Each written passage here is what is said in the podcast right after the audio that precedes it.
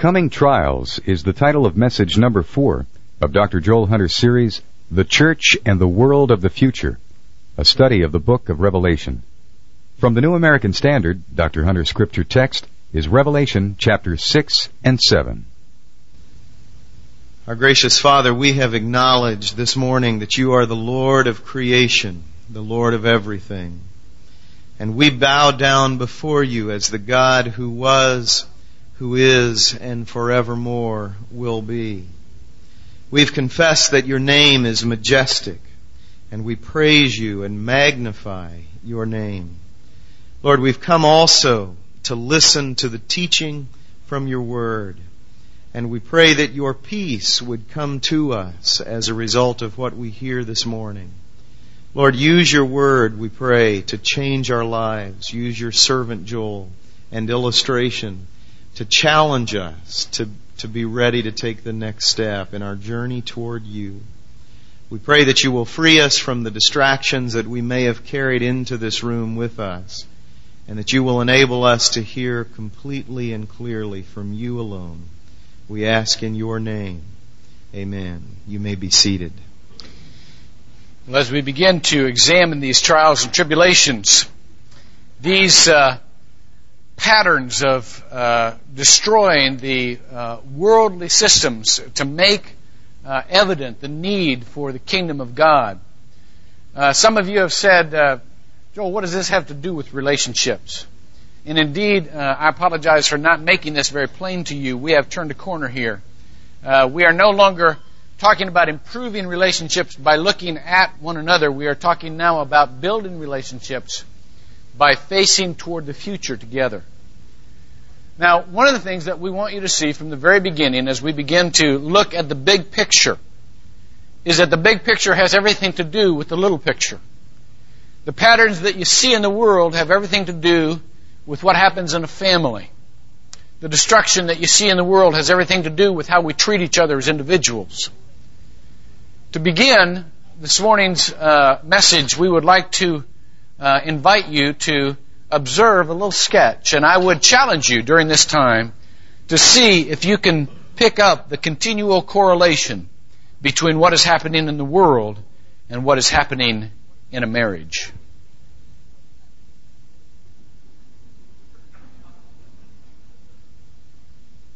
I'm home!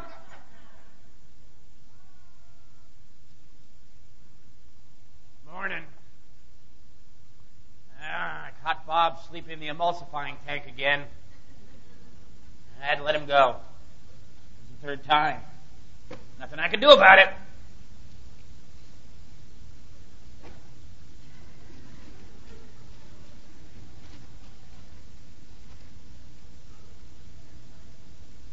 Oh. The divorce rate is up in our state. One psychologist claims people no longer see their lives as individuals as relevant to their lives as a couple. Relevant? Relevant? What? What does that mean? These psychologists are trying, they're trying to drive us crazy!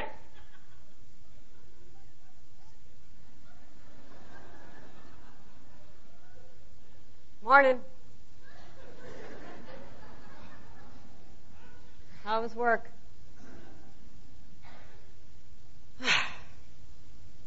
Today's my first class. You know, I'm taking that self-awareness, self-massage, self-help course down at the Self Center. Oh, I could use it too. Ha! Oh, yes! A federal commission will propose that Congress change immigration laws to make families who bring relatives to the U.S. responsible for supporting them. Thank you! Thank you very much. It's about time. Hello! Get a job. Better yet, stay home. The country's full.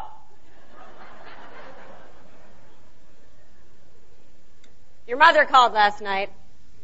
She wants to have the family reunion in Italy this year because your grandmother's too old to make the flight over.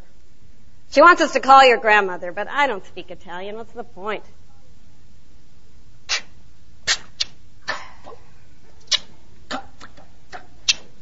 Could you believe this? 89% of those polled believe all politicians to be corrupt. We're raising a nation of cynics here. I mean, I mean they're right. Politicians are corrupt, but you still gotta talk like you've got faith for crying out crumpets. We got a letter from that church we went to asking if we want to be kept on the mailing list. It's been two years since we were there. I said no. Let's see. How many countries invaded other countries today? One, two, three. What a world! What a world! No one has respect for other people's property anymore! I got a new computer program that's going to help with the household accounts. I saw it on Frank's computer at work yesterday. And he called in sick in the afternoon, so I snuck into his office and copied it onto a disk. Now it's mine.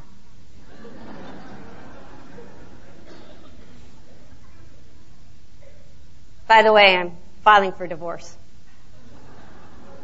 Oh, well, well, well. After six hours of discussion, U.S. and North Korean negotiators were unable to bridge their differences.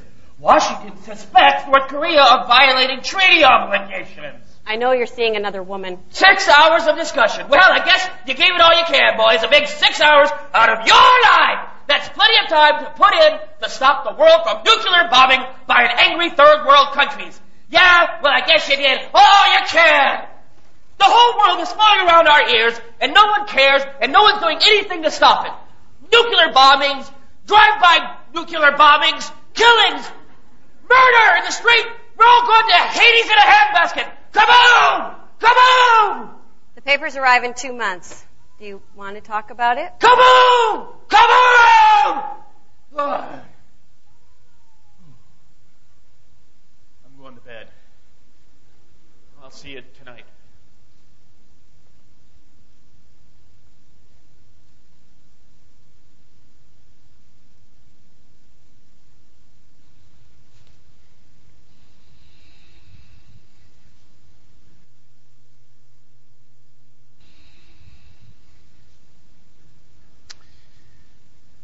Most of us think that we have our relationships in isolation.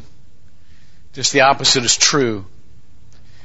When God talks about unleashing the judgments of the kingdom into the world, when He talks about these catastrophic events that are going to be happening and as, in, as indeed you'll see have been happening, have been happening in cycles since the beginning of time, we are talking about our relationships as individuals. Now, as we begin to examine these things, I want you to get the structure of how the, how the scripture is written. we will not go, um, you know, uh, seals, trumpets, uh, bowls, uh, as, as a, something that are totally separated from one another. As a matter of fact, scripture is written so that the overall pattern is told first and then the details are filled in later. It's very much like you read in the paper. Uh, there are, uh, you know, in any good story, there's a summary of the story at first, and then if you go on to read the article, you you see the details of the story. Well, the Bible is written like that.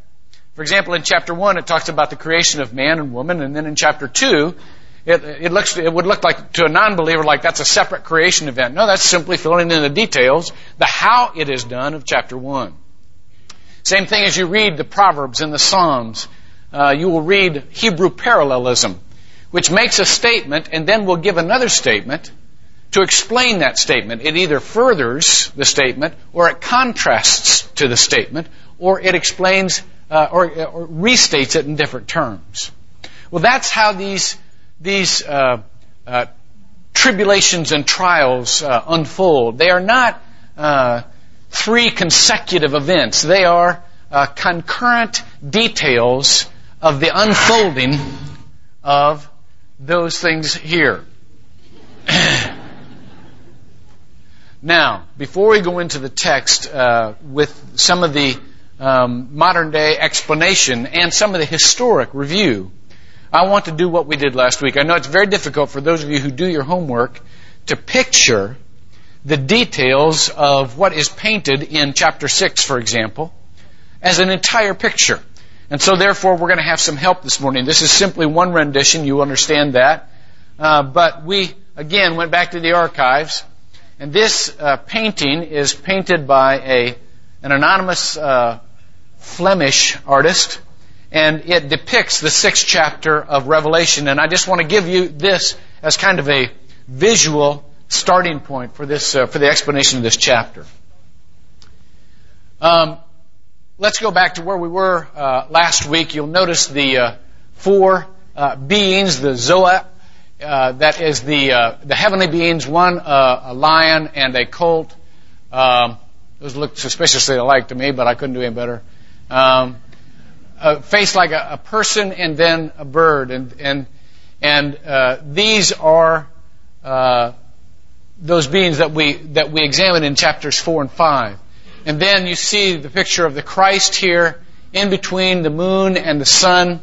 Uh, the heavenlies are separated from the earth, and now uh, as uh, Saint John, who is here, this is the uh, the writer of the book of Revelation, as he observes this scene, he begins to point to the first seal, which is this writer uh, coming in uh, as a conqueror. Uh, the, the scripture talks about him uh, being given a crown, and you can actually see the hand from heaven come down, giving him the crown on his head. Uh, we'll talk about him just a little bit more later on. This is the second horse by the way, anytime you see the, the horses in Scripture, horses were the instrument of warfare. So this is highly symbolic of the spiritual warfare that's that's going to be going on. This is the uh, the red horse or the horse uh, for warfare. I want to remind you of the of the particular text does not say that these people wage warfare. It says they come down and take peace, and people begin to slay one another. So therefore, the warfare is between us. It's not between us and the heavenlies. Then uh, the third seal is this uh, uh, person riding in on this black horse. You can hardly see that black horse, but uh, um, he is riding in with a, with a pair of scales. Now, here's what I want you to know before we get to that that uh, third seal. Scales do not mean famine. Scales mean scarcity, and that's what we're going to talk about. And then the fourth rider is death, uh, uh, shown here as a carcass, uh, conquering carcass with uh, fiery darts and so on and so forth, along with Hades. See how Hades is pictured as a swallowing mouth of a beast. Uh, Hades having demons coming out of Hades. Now, I, there's even a picture I like better than this. Uh, show me the, the, the other slide.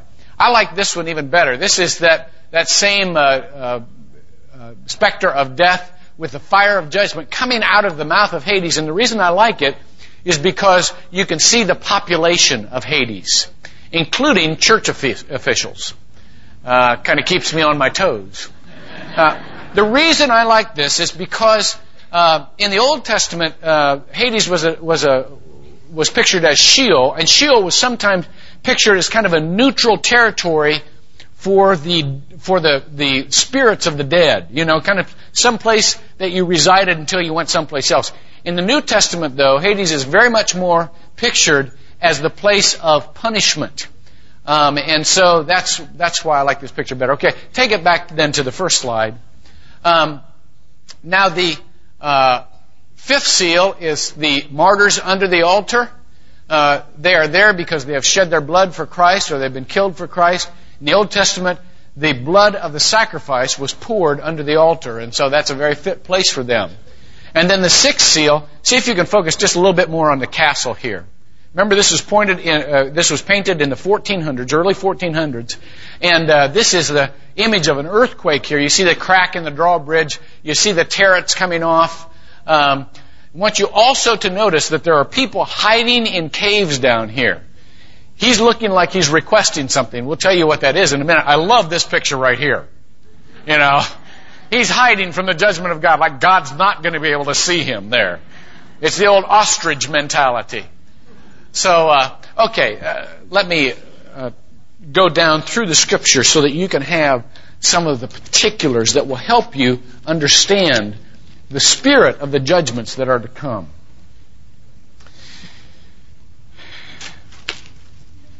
It says, And I looked, and behold, a white horse, and he who sat on it had a bow, and a crown was given to him, and he went out to conquer, uh, went out conquering and to conquer. Now, there are two views as to who the rider of this horse is. We're not told. Uh, both of them can be um, um, backed up scripturally. Some people say that this rider is really Jesus, uh, that this is, this is the conquering Christ as is pictured in the 19th chapter of Revelation where he comes in on a white horse. White horse uh, symbolizing victory, of course. Um, I rather disagree with that. I think that this uh, is a um, malevolent presence, uh, and I'll tell you why. First of all, the only descriptions that match in, in 19 and, and uh, 6, between 19 and 6, are the horse. Uh, secondly, um, the crown that is given him is not diademata, the crown of royalty. The crown is stephanoi, which is the crown of conquering, or, or someone who has taken it over. Um, thirdly, um, all of the rest of these riders of the four horsemen of the, of the apocalypse are malevolent figures. It would be incongruous to have uh, this person as Christ who is employing the other three for their evil and malicious purposes. It just doesn't make uh, um, uh, bibli- for biblical consistency. So therefore, I believe that this is not someone who is a premonition of Revelation 19. It is rather someone who is a fulfillment of Daniel chapter 9. Daniel chapter 9 says, In those days a prince will come riding, um, and he will uh, conquer. And, and basically, this prince is given the attributes of the Antichrist. Now, here's what you need to understand when you hear the word Antichrist. In English, anti means against. In Greek, anti doesn't necessarily mean against. In Greek, anti means in place of or instead of, as a replacement for. Therefore, the Antichrist need not be one who comes riding in who um, is against Jesus Christ. It may be one who subtly takes the place of Christ in your life. It may be someone who says, you know, what Christ was talking about is what I am. And I will interpret for you what Christ said. You don't need to do it. Now, from the very beginning, we have had both varieties. We have had people who have said, who have had power in this world, who have said, I am God. I am the replacement for God. And they've said it very openly. Uh, in the early days of the Hebrews, the Pharaoh was proclaimed God. In the days of Jesus, Caesar was proclaimed God. But since that time, there have been more subtle uh, forms of the Antichrist. Uh, people who come and and exert influence in your life and you put them in the place of God. One person that you will remember, some of you who are, uh, you know, 20 years old or so, one person that you will remember uh, some time ago took a, a group of 300 believers to Guyana, Africa. His name was Jim Jones. And he proclaimed to believe in, in Christ. He proclaimed to be a Christian.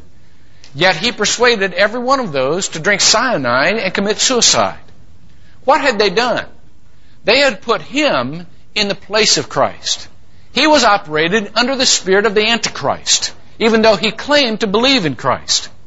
Philosophies these days will say, essentially, well, we haven't got anything against religion, but here's the real stuff. Here's why you ought to follow us. Um, there are New Age religions that say, yeah, we believe in Christ, we believe in Muhammad, we believe in everybody. Uh, religion's a good thing. But yet here's the replacement we are for you. In the psychological field, the reason we're having so much problem, so many problems with abuse, with addiction, with codependency, is because people have put others in the role of Christ. They have put substances and people in a role that only God intended for only God. And so therefore, this spirit of the Antichrist is very much alive in the world and growing in the world. If you look at the depiction of the king of Babylon, who had, um, who was used as an example to tell us how Satan fell, you will see uh, uh, in, in Isaiah chapter 14 someone standing there who kept saying, I will rise, I will rise. And it was his will that was exalted, not God's will.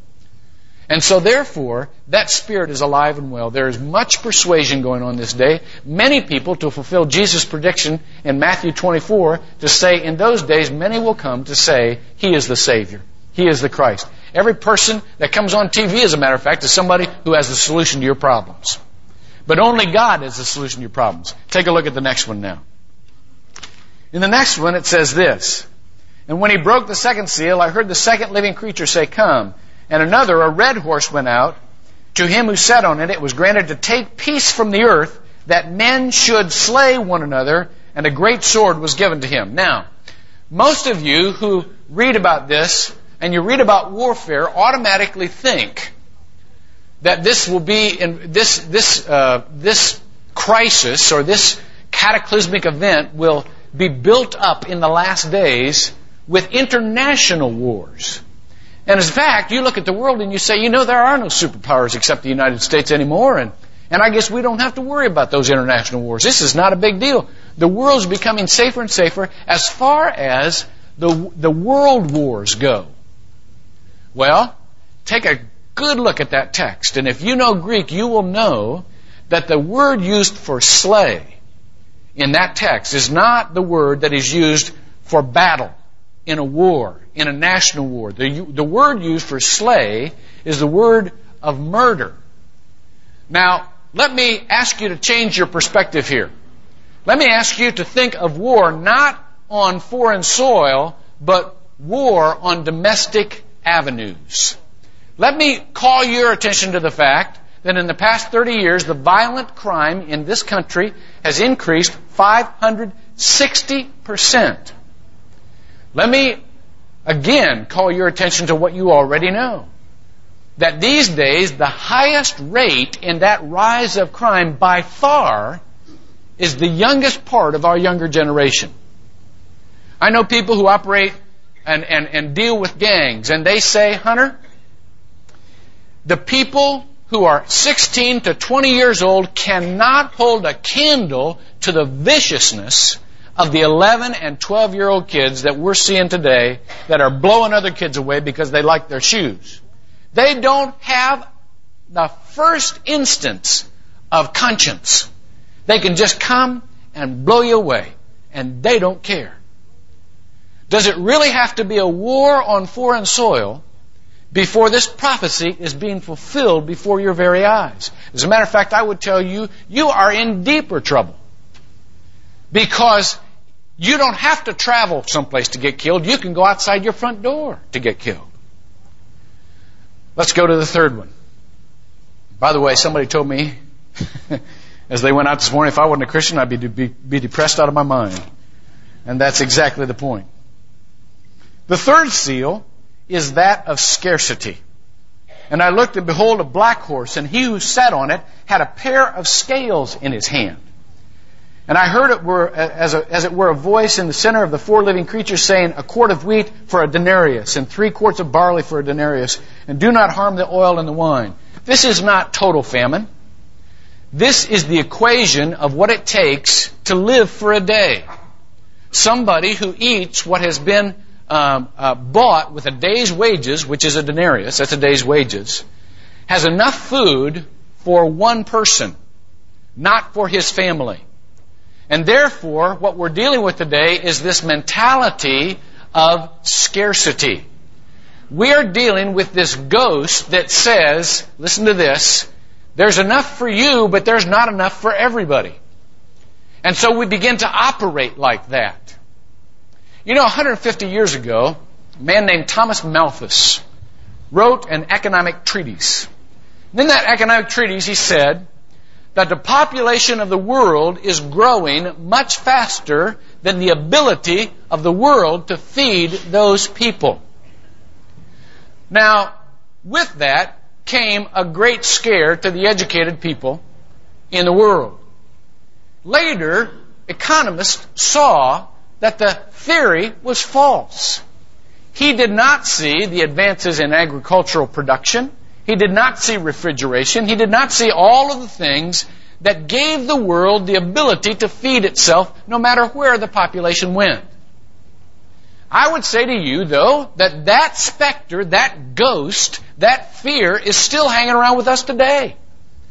Even though we are living in a world with a smaller, by far, a smaller percentage of people directly involved in agriculture, feeding the entire world very well. And the, and the reason that people still starve to death is not because we don't have the food, not because we can't produce it, it's because we're afraid there won't be enough for us. It's selfishness. We've got the food. We could share. We could feed everybody in the world today.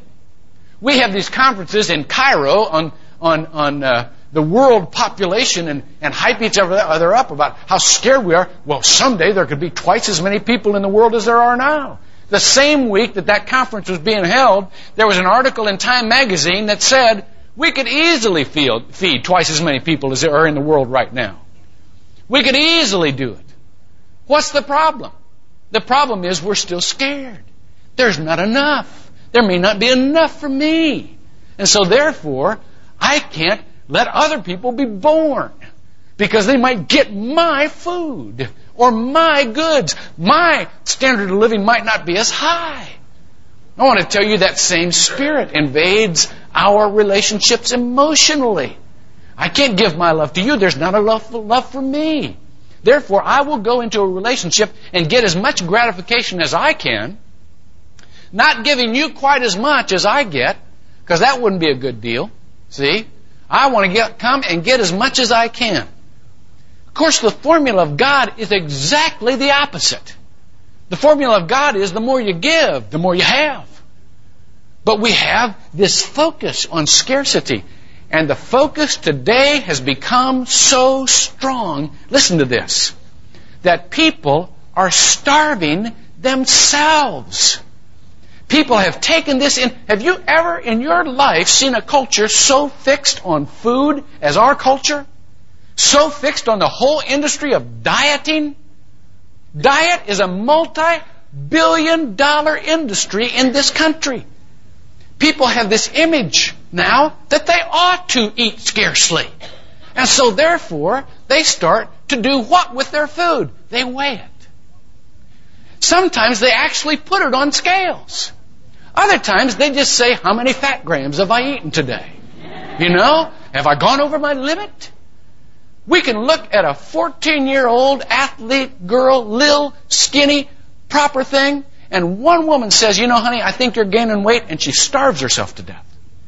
I'm telling you, that specter of scarcity has taken us over. We're scared we won't have enough, but yet we starve ourselves on the other end. Let me go to the next one. The next one is death. And Hades that follows it. And I want you to read how this happens. An authority was given to them over a fourth of the earth. By, by the way, who's given the authority? God's given the authority, isn't he? Why? Because he is, he is readying us to be purified to rely totally on Him. And the way He calls people to Himself many times who are too lunk-headed to go there as they ought to is by need and by emergency. And so He's doing this, He's allowing for this to call people to Himself. It says, authority was given to them over a fourth of the earth to kill with the sword and with famine and with pestilence and by the wild beasts of the earth. Now you look at that and you say, you know, especially with these last two, you say, Hunter, come on now. Wild beasts of the earth? Yeah.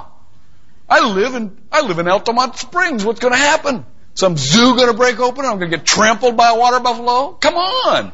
Wild beasts? Let me ask you a question. When you say the word beasts, how big are your beasts? Somebody sent me this week a uh, an article from the latest Time magazine, and it's about little tiny germs. It's about the tiny pathogens that are causing the deadliest scourges in the world, the diseases of the world. Now, most of us feel like, you know what, medical science is advancing so fast that someday we're just going to overcome disease. I mean, we really have this faint hope in our minds. That could possibly be true if disease were just to stay where it is. The problem is disease itself advances. Listen to this. It's tempting to think of these tiny pathogens that produce such diseases as malaria, dysentery, TB, cholera, staph, and strep as malevolent, these are their words, this is a quote, tiny little beasts out to destroy higher forms of life. And then they go into the political correct, oh, their poor little things are just doing what comes naturally, growing and changing and so on. Don't even call them. Let's let's uh, put this in such clinical terms that uh, they're not even our enemy.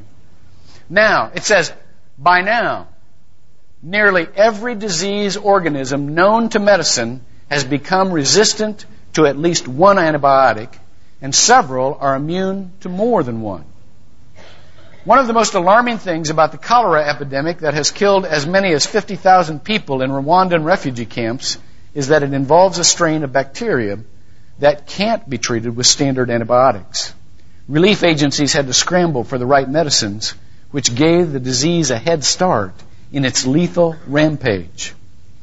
Even such seemingly prosaic but once deadly infections as staph and strep have become much harder to treat as they've acquired resistance to many standard antibiotics.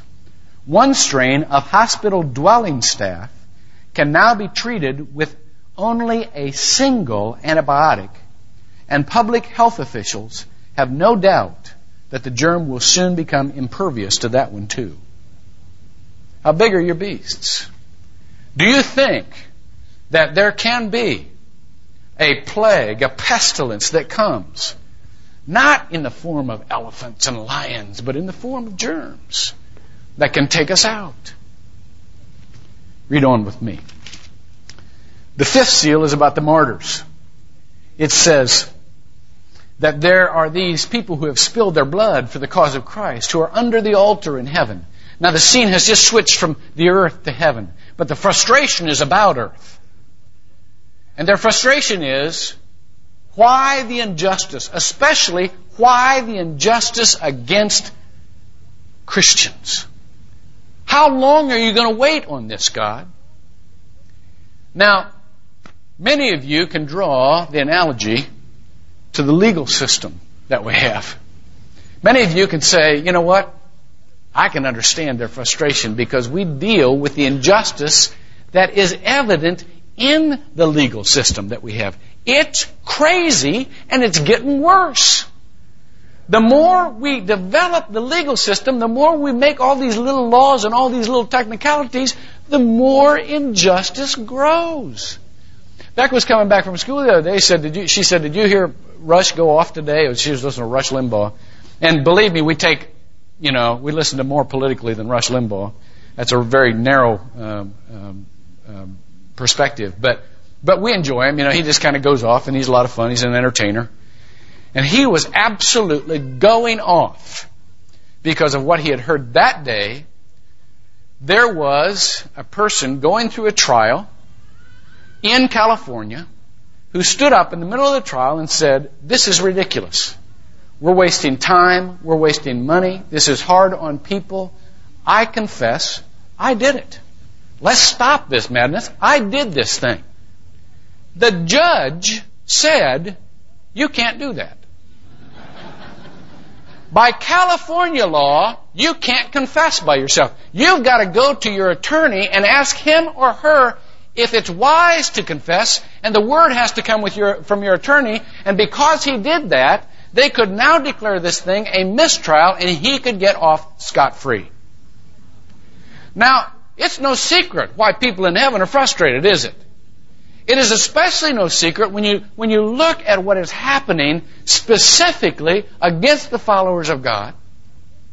Growing, there's a nervousness in this country about conservative Christianity. You understand that, don't you? There is also the absolute nonsense in this country that says, you know what, everybody stands around and says, oh, we don't have any morals anymore. And at the same time, they not only will not allow the Ten Commandments to be posted anywhere, but they actively, in many public schools, actively retrain those kids to not make any moral judgments whatsoever, especially if it involves other people. Now you can't have it both ways. You can't train kids not to make moral judgments and at the same time say, where'd the morality go? You see how silly this is? There's a nervousness especially about conservative Christianity. As I said before, Norm Stamper, who is the police chief in Seattle, there were two demonstrations in Seattle. There was one for the gay and lesbian cause, and believe me, they, I've got no problem with those folks having a demonstration. They're citizens of the United States. They can do anything they want. It's fine.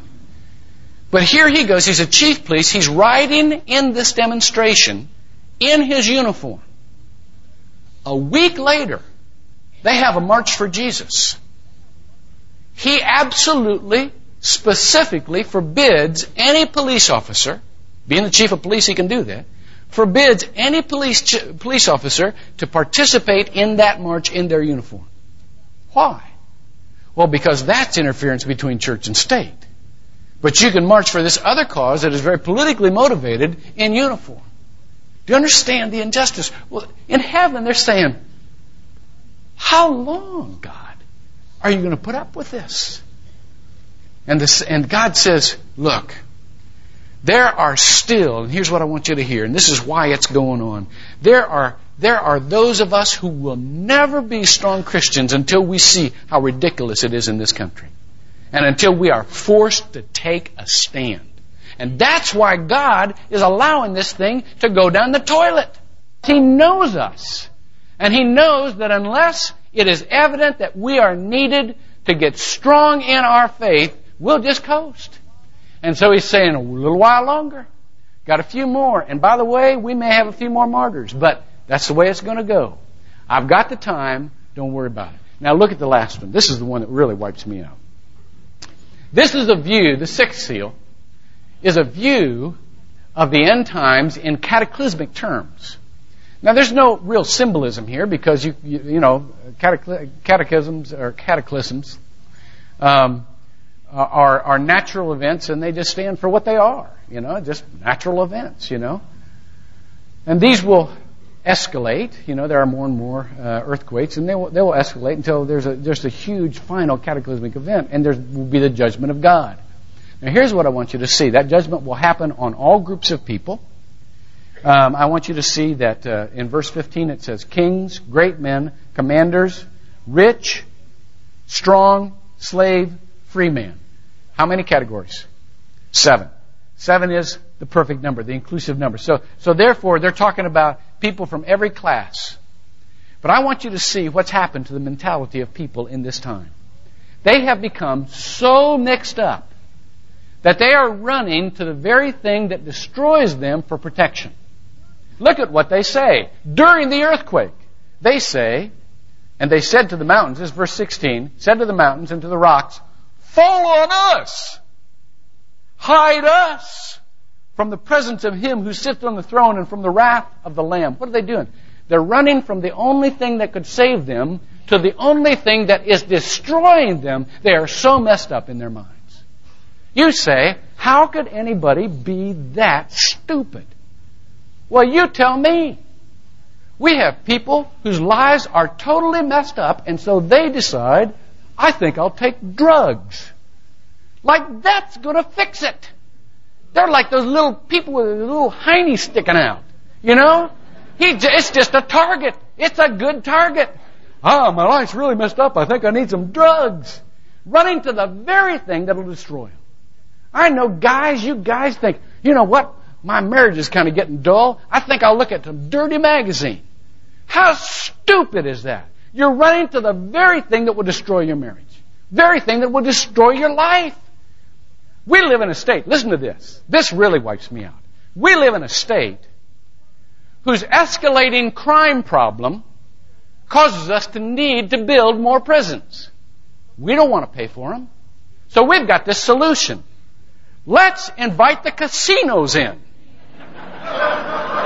That'll fix the crime problem, won't it? Like we didn't learn anything from the lottery. Look how the lottery fixed education. Now we got a crime problem, so let's have the casinos come in. Follow us! How stupid can you get, even if you're not a Christian and you have no moral problem with, with, with gambling? You can't be that dumb. But we are. And the Bible says in the end times, people are going to run to the very things that destroy them and away from the only thing that can help them. That brings us to chapter 7. And chapter 7 is just this. All of you who are weary and heavy laden, He will give you rest. God in His mercy, I want you to know that every time there's a judgment, there's a mercy that follows. God is so loving and so gracious and so patient that ever in the midst of the worst, God's saying, but come to me. I'll protect you. I'll seal you. I will take you through this thing. As bad as it gets out there, that's how much strength and goodness and perseverance I'm going to give you. You know, in the, in the first couple of verses in the seventh chapter, it talks about God forestalling. The, the, the winds are about to blow the whole thing apart. And God sends four angels to hold back the winds. As a matter of fact, we got a slide of that. This is uh, Albert Durer uh, did this in the early 1500s.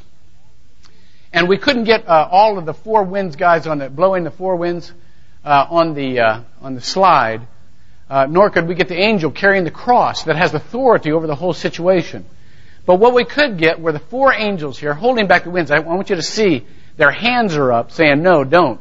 See, there's a little finger going, "Uh-uh, don't, don't do that, don't do that." See, hands are up, holding back the destruction of the earth, while the other angel is anointing the elect, the, the believers, uh, on their foreheads, sealing them for protection. By the way, incidentally, uh, the uh, the painter Albert Durer, that's he always signed his his uh, paintings like this. See the A and the D.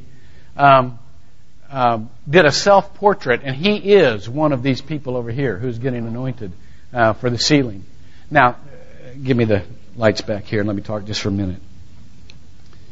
This wonderful pause in heaven, this, this wonderful um, offer of God says, you know, there are 144,000 believing Jews. There are people like Abraham who, who believed God and God reckoned to him as righteousness. So there will be that, that part of, this is not ethnic Judaism, this is believers um, there will be that part of it. And then there's going to be people from every tribe and every nation throughout the world who come to the Lamb.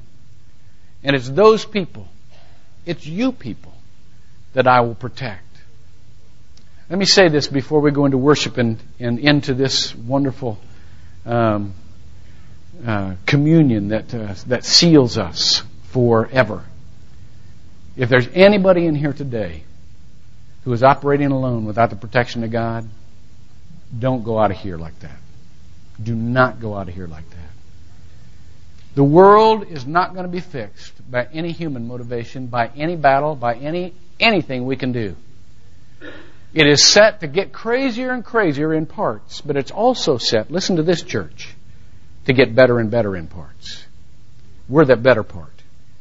We're the holier part. We're the ones who will continue to be a light and an offer of peace in the midst of the storm. We're the ones that God will anoint and keep no matter how rough it gets, that walk around with hope in our hearts.